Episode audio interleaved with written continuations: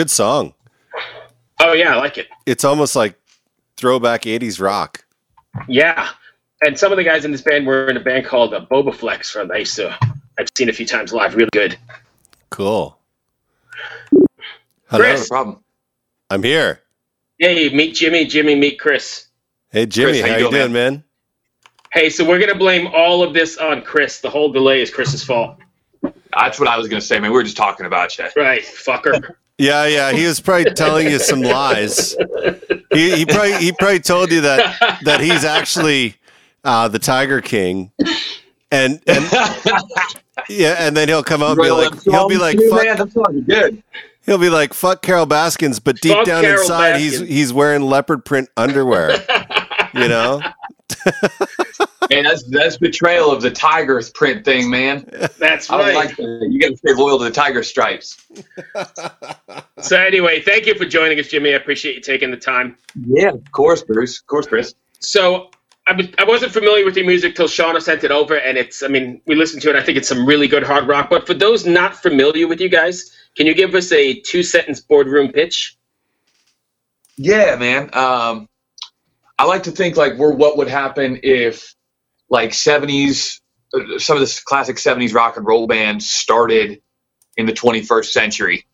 Uh, we're not really trying to sound old or sound vintage, but we all take a lot of inspiration from it. Okay, that works. That was a beautiful pitch, actually. Yeah, I was Great. actually I was actually shocked because I have I've I've never heard of you guys before, but when I was doing my research earlier today, why are Sorry, you Jymmy. why are you laughing? Sorry, Jymmy. He doesn't do much research. He probably listened to you five seconds before. No, no, no, no, no, no, no, no, no, no, no, no, no, no, no. Today, I actually started doing research. This is the we've we've we've been doing this Man, podcast. We've been doing this podcast for what a year and a half, Yeah. and my lack of research has been the reason why we have such huge ratings. But Yeah, Right. Now, that's now what I heard. I heard it was called the worst research show on the internet. right. Right. so like now that I'm researching, I'm gonna I'm uh, maybe I'm trying to tank the podcast. I don't know, but this is kind of strange. Columbo, So man. I've I've never heard of you guys. So I go to your Facebook page, and I find out that a uh, a friend of mine who's one of the most celebrated music photographers in the world, Michael Clare, follows you guys, and a bunch of my friends from Vancouver also follow you guys. And I was like, holy shit, how do I not know these guys? so Did you do any further digging? well, I, listen, I, I listened to some music. There wasn't. okay, there you go. There's not a lot of information. There's no wiki page or anything, and your bio is pretty short, so it was hard to kind of figure out who you were. So this is a great opportunity to learn. we uh we existed under a prior name uh, with one other member who cordially uh, left our old band, and we pulled this uh, cool trick where you can just change your name on Facebook Yeah. and keep all your fans. Uh, yeah, I've seen you. I've seen you guys live a few times, and have actually interviewed. Uh, I've been on the bus and done some video interviews with you guys before Okay. And, wh- and where was that? for Pure Grain Audio, and here in Richmond was the uh, over at the Canal Club. Yeah. Oh, yeah, yeah. We played there with uh, Ill Niño, didn't we? Yeah, that was the night. Correct. Yeah. Yeah, yeah, yeah. That was, uh, I believe, uh, Dave Chavarri that night flew home to see his family, I think, and uh, their drum tech filled in. I think that Oh, was that really? night. Yeah, I I- think Shat- was sure. Shattered Sun on that one as well. Man, uh, I'm pretty sure they were. There was like two. Yeah. Um, there was like two different legs of that tour where there was different support bands. Right. It was us and Nino the whole time. Yeah. Different support for each leg of the tour, but I'm pretty sure they were on that. Yeah, I used to work for a different magazine, uh, Pure Grain Audio, that did a. We, I did a bunch of Yeah, videos for Pure them. Yeah, yeah. Yeah. So yeah, we've met before in the past down here in Richmond. Okay. Okay. Word. Yeah. Yeah. yeah. So now you know he's lying when he says he looks like Jason Momoa. No, that's not. Damn it, man, you had me fooled. It was it was that it was that deep dulcet tone of your voice, man. I bought right in, hook, line, and sinker. right.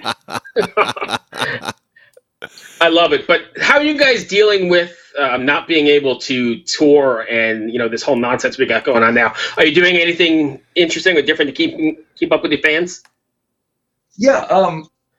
well, this was more of a financial uh, plan for us. I mean, with social media, it's so easy to just tell it, if nothing else, just tell a joke on Facebook and stay connected with your fans. So, like that in itself was not was not really our fear through all this COVID stuff. Um, the fear is how to keep the business afloat, you know, Right. because uh, it, it directly affected our ability to do shows, which is the primary income source for uh, for bands Right. in most in most genres. Um, so we kind of did this weird pivot where we have uh, we have a semi-private fan page outside of our uh, like our, our lonely ones page uh, that is run by uh, a third party a friend of ours phil and we basically opened up uh, an active merch shop and kind of pivoted into uh, t-shirt decal sales for the spring. And that's that's been our income source. And it's it was kind of a weird risky move but it beat not making any money. You know? Right. so that was our main that was our main change that we made real hard real fast. And made the adjustment. And it's been able to kind of keep us above water uh, financially while you know for a new band there's a lot of delays in how you get your sales in as well your album sales and whatnot Right. um, so that was that was pretty much our immediate our immediate game plan was let's start making t-shirts now baby So, so are you guys are you guys doing guilds drop ship merch? t-shirts. Are you doing drop ship that one more merch? Are you doing drop ship merch, or or are you? drop ship i'm not familiar with that term It's um, so like instead of making the investment up front and like printing off say fifteen hundred t-shirts, a drop ship is a company that will make the t-shirt on demand. Oh uh, no, no, no, no. We we had enough we had enough uh, capital saved up on the front end that we were able to invest in a few hundred shirts to start. Cool. Yeah, I've, I've been. But I learned a new word. That's cool. I've been I've been I've been noticing. The reason I ask is I've noticed a lot of bands right now are doing dropship merch or looking for ways to do it. So because It's- go ahead. we we we have our stuff printed uh, through our friend that has a a press and a screen printer. Um, so it's you know it's just easier to buy everything up front. and Oh, get it's it, you definitely know, get it cheaper too. Yeah, you know, that was we knew that we could expect a certain amount of sales right away, so it was it was it felt like the move to to invest up front on something. Right. That makes sense. When uh when you guys were uh, writing, how did this uh quarantine affect your writing process? Did you end up taking more advantage of like mailing stuff back and forth, or was it how did that work all out? Yeah, you know, so we have we currently have eight songs uh, that will be released in some form or the other, whether- that's an album or an EP or two EPs or whatever. Not- We haven't really decided yet. That all was done prior to the quarantine, so we we were planning on releasing that as an album at that point in time. Um, Mhm. That being said, you know, it, it's been we've been trying to do our best to do our part as good, you know, healthy citizens and like not be up in each other's face writing constantly. But we have kind of dove into um, the solo writing thing and trading ideas back and forth via that. Like I have a home studio set up. Uh, Jake has a friend who he can get good demo recordings I've done quite efficiently and cheaply. So we've been, you know, coming up with an idea on our own and sending them to each other and go, hey, what do you think of this? What do you think of this? Instead of our normal process of all kind of uh, stirring everything up in the pot together. Do you find that that is a it makes things more sterile or not as organic when you're doing it that way, or is that not really a concern? No, um, we've never had like one specific way that we write. Usually, it involves the group of us, or at least you know three of us in a room Right. together in some form or the other. Um, I wrote songs before. Oh, one second. We got some massive technical problem going on here. Uh oh. What's that sound, Bruce? Do you hear that? No. Do you have your phone? Does Oh. anyone have their phone near their computer? It was sitting on the counter. Sorry. Go ahead. Continue. Oh man. no, but I mean, in in past there was times where I or somebody else in Bobaflex wrote a song pretty much solo and brought it to the band. So it's definitely not something that we feel lacks, and everybody gets their hands on it, you know, without a doubt. You know that I- Right. I'm not going to tell Tommy how to write a drum part. He's No, no, no. I, I get that. I was just wondering, like, you know, I think hard rock definitely benefits more than any other genre, maybe from like everybody in a room banging things off each other. Yeah, I, I think um, it, everybody puts their own fingerprints on the song before it goes to the studio Gotcha. for sure. Okay, that makes sense. It's just how much is started on the front end by one person or a group of people. Right. No, that makes sense. Totally. Chris. So you guys have kind of like this I don't want to say throwback sound, but like you said you you can definitely hear the influences that you have. Yeah. When when you're playing live or even when you're recording, are you taking advantage of technology or are you trying to keep it more simple like like amps and guitars and you know bass amps and stuff or are you moving towards stuff like a Kemper or an Axe-Fx or even just an amp modeler and a DAW? I think I think at this point, um, anybody who is kind of fighting against that Kemper thing is is is cutting themselves off at the knees. Uh, I'll put it this way: I on this new record or whatever we call it for the Lonely Ones, um, there is not a real bass amp on it. That is all Kemper. Granted, I you know obviously you model um, you model. Uh, I think I model a lot of uh, Aguilar and uh, old SVTs Yeah. but it's just it's a lot easier to do it's a lot faster it's a lot more efficient um, and i defy anybody to tell me the difference between prior recordings i've done with a live 1970 ampeg versus this and tell me which one's better you know I, it's it's just i think fighting it is is just an outdated kind of move you know Right. I'm not a religious guy, but can I get an amen? Stupid. you know, I, I, I think that it's I think it's about what you're writing and what you're creating. I you know, I I dress like it's 1973, but I don't that's just because I like it. It's not like I'm trying to add on this like this extra stuff when I play through an old vintage looking amp or whatever. I want what sounds good. You know Yeah. what I mean? Yeah. Right. Absolutely. I'm, But I gotta I'm, carry it a lot of times. I I'm, want I'm, something light and small. I'm a recording engineer and I started on tape. And Yeah. like I I remember when I first went over to Pro Tools in like 99ish Mhm. and I was there for like a year and then someone's like, "Let's do a record on tape." And I was like, "Sure." And I just remember how much I fucking hated it. I was just like, this fucking sucks. I have this fucking console in front of me. It's throwing shit all over the place. Like frequencies, I fucking hated it. I I oh, just oh yeah. I never went back. I was just like, no way, I'm not doing this anymore. So I mean, it's it's just a beautiful thing, man. I mean, it you it allows you to be as good as you want. You know, people worry about having too many options and kind of that um, you get frozen in the face of all of the plugins you can drop or how how perfect can you get each take. But at the end of the day, a lot of the stuff we do on Pro Tools is like the bass tracks. It's only a few takes, just like it would have been on tape. You just have to discipline yourself yeah, absolutely to get it right beforehand. You you can use you can use it however you want. You know, you don't have Yeah. to you don't have to go through and edit the shit out of everything. You could use it like a digital tape machine Yeah, exactly. and you know, and and have the option of fixing a note here or there in a perfect Yeah. take, which you wouldn't have had with tape. Yeah, there's there's plenty of times when you know we've gone, you know, we record something and sit on it for six months, and you know we we've already got it mastered, and it's just sitting waiting to be released, and all of a sudden we go, man, I don't like this thing about this. Well, I don't like the tone that I got.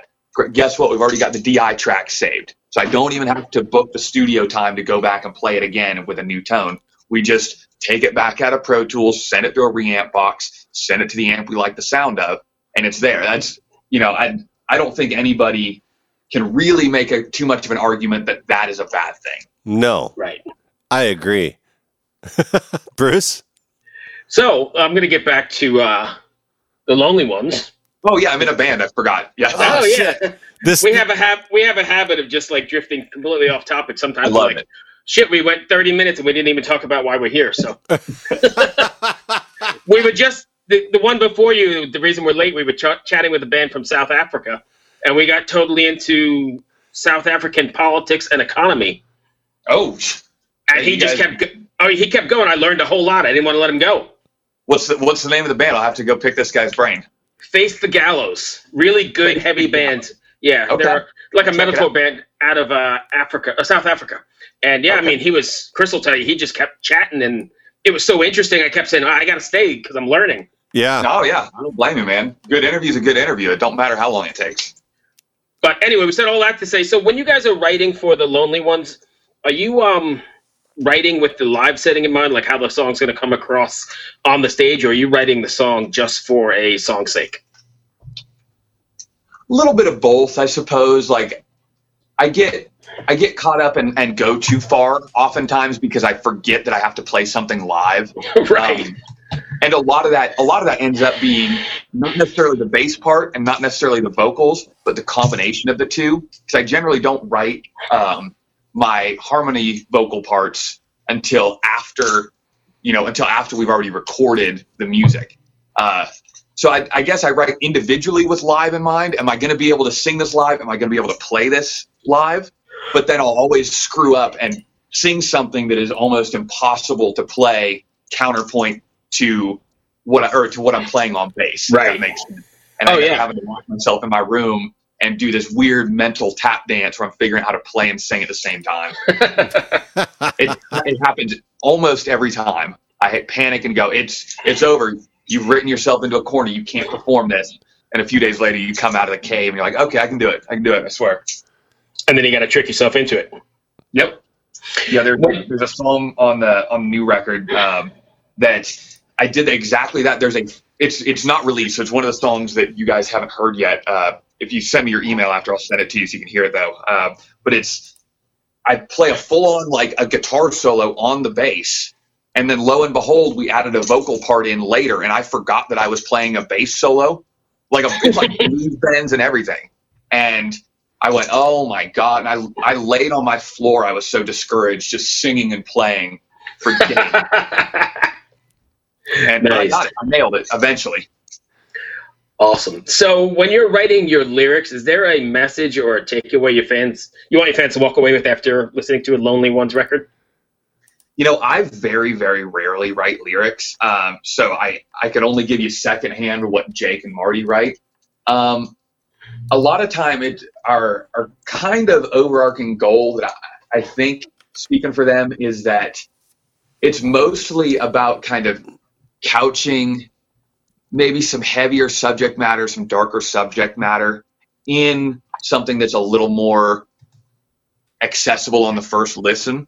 If that makes sense. Uh, Eternal Sadness, which was the first video we put out, is a good example of that. Um, you know, it's a it's a very very dark song about some dark things that we dealt with, and but we were like, you know what, it might be a little easier to to put this out there instead of having you know a, a sad somber piano part or some shit.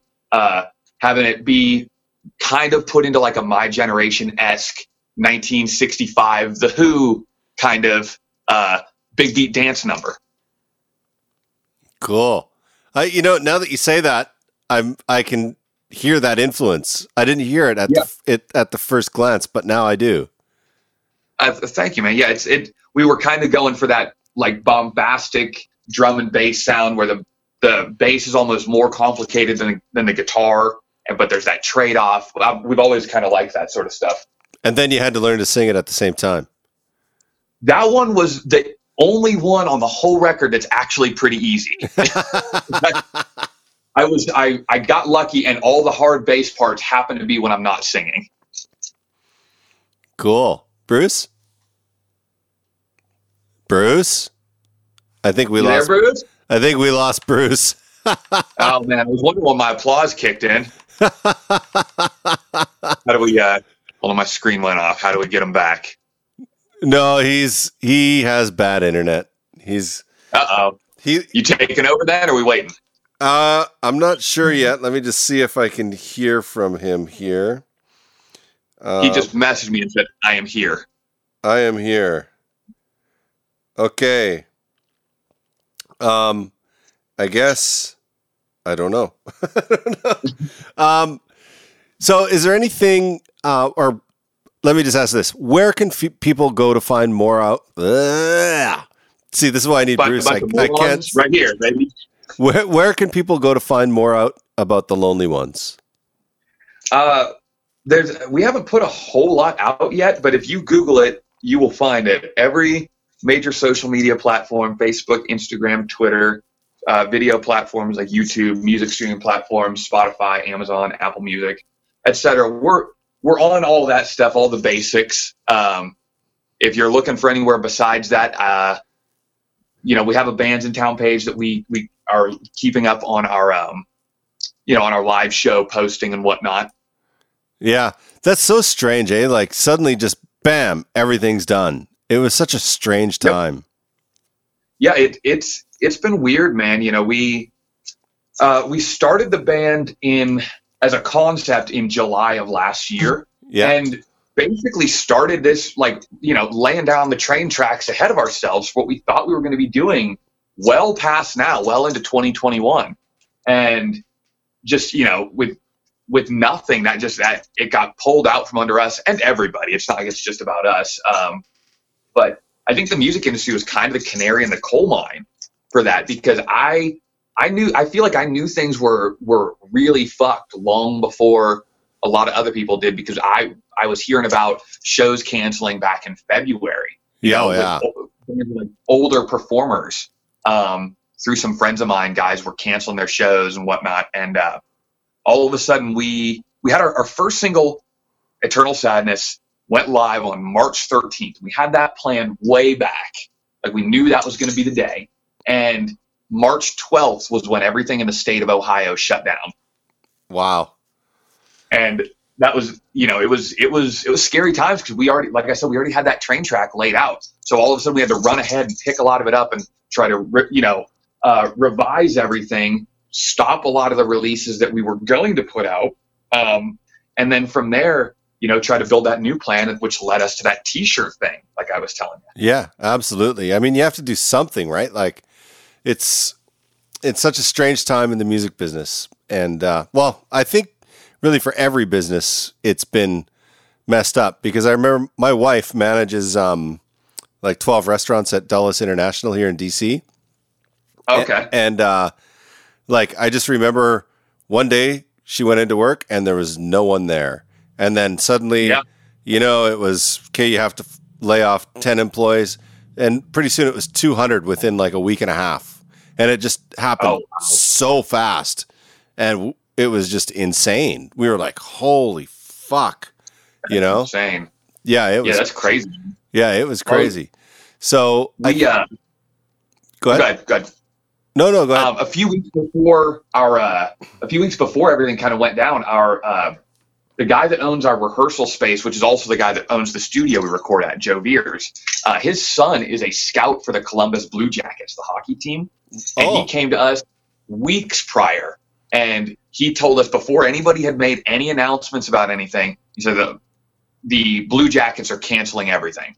Uh, and it was kind of like this weird inside look into a bunch of stuff. And that was kind of when we realized like oh man this is this is bigger than just the music industry getting cold feet oh This is- yeah. like their sports leagues are canceling everything Oh yeah. So, but you're a hockey fan. Not really. Uh, my Oh. dad is. So I guess I, I my dad, uh, my dad was a is an avid was an avid hockey player and fan. Um, and I got the baseball bug from him. He grew up in Boston. Oh, um, yeah. so he's Bruins and Red Sox all the way. Uh, I fucking hate I, the I Bruins. just grew up. You know what? You're not going to offend me with that because I don't follow any team that closely. but I, I moved out. He moved out when he was in his 20s to the Pacific Northwest, where I was born. yeah. Um, so I, and there was no there's no real like hockey presence in in you know in the Seattle area. So I, I just grew up away from it. It was not it was not a part of my day to day life. Oh, yeah. I'm from. Uh, but I'm, I'm I'm not too far from Seattle. I I lived in Vancouver for like 22 years in Canada. Okay. In Canada, I only recently moved to the states. So okay, yeah, I uh, yeah. So we're we're from not too far from each other, or spent a lot of time there. I moved I moved away in 2012, and I live in Ohio now. oh yeah yeah yeah. I was wondering because you kind of sound like you're from the West Coast. I was like, man, you don't sound like you're from Ohio. you know, it, it's funny. People from Ohio tell me I have a surfer kid accent, and people from the West Coast tell me I have a Southern redneck accent. really? So I don't, I don't know which one is true or if it's a mixture of the two. No, you sound like you're I- from I Seattle. know. Yeah, uh, yeah, about uh, Tacoma. So was that 30 miles south, probably? Yeah, it's not too far. Yeah. But uh, I guess I guess Bruce is having some technical issues. Um, Ruh-roh. is there anything before before I let you go? Is there anything you want people to know about the lonely ones that that you f- that is important? We're wilder than everybody you've already you think is the wildest band you ever met. We're uh, I mean, we've calmed down a little bit in the last few years, but what you know, any it's 24 seven for us. It's not it's not a joke. It's not a game. It's not about the Instagram clout. None of it. Uh, what you're hearing is real. Like I said, a lot of it is uh, is, is us in a room, boys getting together, writing the songs and whatnot. Um, and it's going to keep going after this. You know, this is, all this COVID stuff is scary and not nice, but uh, we've lived through a, a lot worse on the personal front. We've had a lot bigger hiccups. So, you know, hopefully, hopefully everybody comes out of this better and stronger. And I know we're gonna. Dude, that's a great way to end this. Thank you so much for joining us today. That was it was a real pleasure not only just getting to talk to you but also discovering your band. So thanks so much. Thank much. you very much. Yeah.